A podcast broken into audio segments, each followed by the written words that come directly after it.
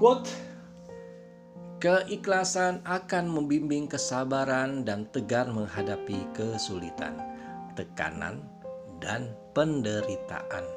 Juga tidak tergiur dengan tawaran kenyamanan hidup. Irdan Abdurrahman Sahli Rahab, bulan Juli tahun 2020. Apa makna quote tersebut? Membersihkan diri dari segala macam kesenangan duniawi bukanlah persoalan ringan. Perbuatan ini memerlukan banyak perjuangan. Ikhlas menjadi suatu kata yang mudah diucapkan namun sangat sulit dilaksanakan. Ikhlas adalah beribadah dengan niat mendekatkan diri kepada Allah, mengharapkan pahalanya, takut terhadap siksanya, dan ingin mencari ridhonya.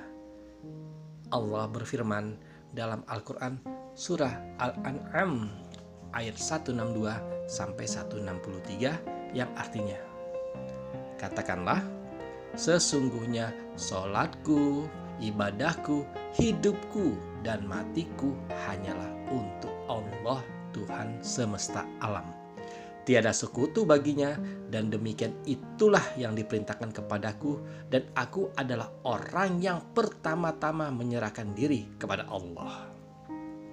Ikhlas tempatnya di hati.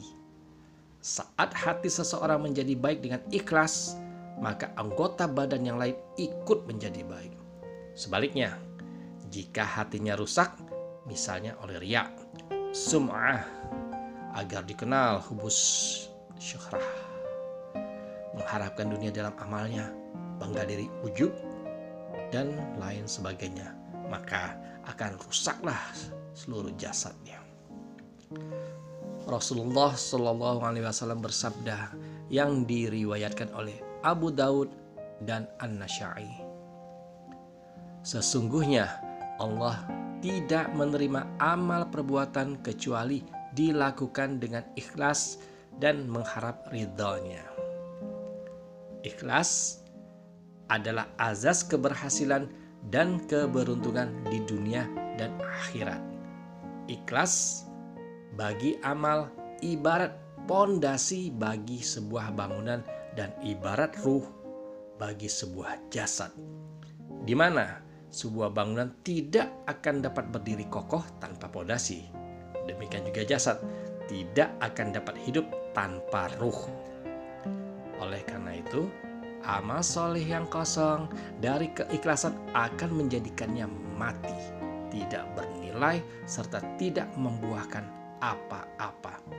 Atau dengan kata lain, wujuduha miha, keberadaannya sama seperti ketidakadaannya. Kedudukan ikhlas dalam Islam sangat tinggi hingga mereka yang memiliki sifat ini atau yang disebut mukhlas tidak dapat digoda dan dihasut syaitan. Rasulullah Shallallahu Alaihi Wasallam bersabda yang diriwayatkan oleh Muslim.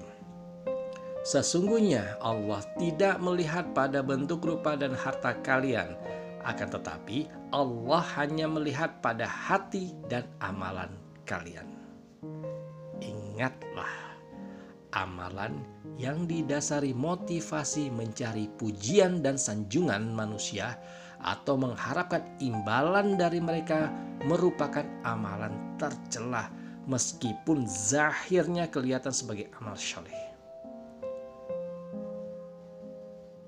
Umar bin Khattab berdoa, Ya Allah, jadikanlah seluruh amalanku amal yang soleh Jadikanlah seluruh amalanku hanya karena ikhlas mengharap wajahmu dan jangan jadikan sedikit pun dari amalanku tersebut karena orang lain. Wallahu a'lam bisawab. Semoga bermanfaat. Wabillahi taufik wal hidayah. Assalamualaikum warahmatullahi wabarakatuh.